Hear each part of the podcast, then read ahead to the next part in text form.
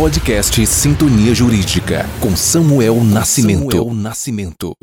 Esta semana, a imprensa nacional chama a atenção para os desafios cada vez maiores do Poder Judiciário.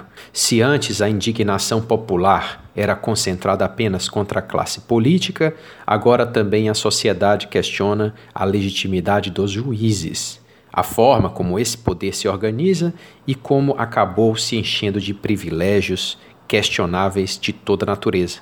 Ao tempo em que alguns comemoram ainda as condenações da Lava Jato, a população também desperta para os riscos de um poder judiciário sem controle social algum. Os políticos podem ser punidos pela justiça e pelo eleitor.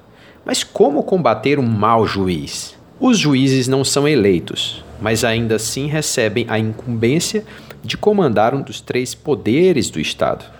Sua legitimidade sempre esteve ligada ao reconhecimento da ciência do direito. O Poder Judiciário seria um poder constituído por técnicos, portanto, sem necessidade de passar por um crivo do voto popular. Essa crença, todavia, vem se fragilizando à medida que o mundo ocidental passa a contestar a confiança absoluta na razão e no conceito de verdade. Este já é um tema profundo no debate da filosofia da ciência, sobre como de fato os indivíduos tomam decisões e o que realmente influencia e determina suas convicções.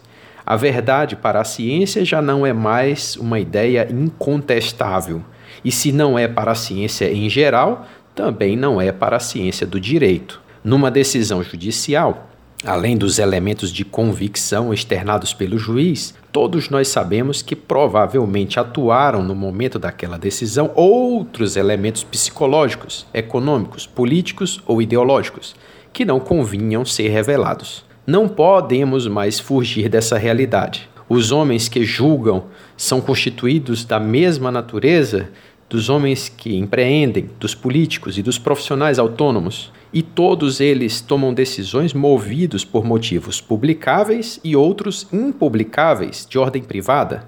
A neurociência vem há muito tempo revelando como funcionam os esquemas conscientes e inconscientes que determinam nosso comportamento. Então é diante dessa nova realidade que nos perguntamos: como confiar todo o poder de um Estado apenas sobre aquela velha fé na razão técnica dos juízes? As fragilidades do poder judiciário vão muito além dos auxílios moradia e dos supersalários. Num momento de crise como o que vivemos, é preciso manter a confiança nas instituições, mas não a confiança ingênua. É preciso reconstruir as bases de relação de cidadania com o Estado a partir da nova realidade. O poder judiciário está cada vez mais exposto, mais vulnerável e menos confiável. É preciso reverter esse movimento de descrença, sem apelar, é claro, para o discurso de autoridade técnica, que já sucumbiu às evidências da história e da própria ciência.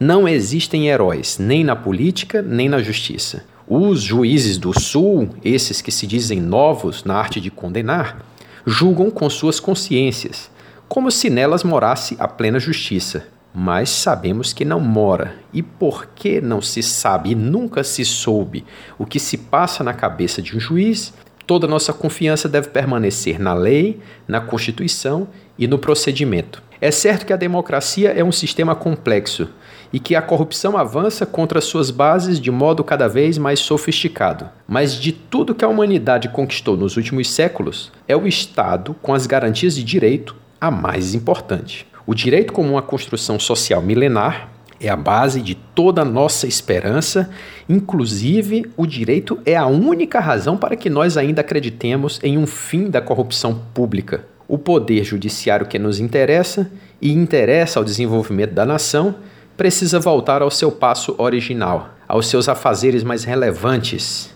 garantir a todos os indivíduos indistintamente a proteção da lei com respeito ao devido processo e com as garantias que a Constituição nos dá.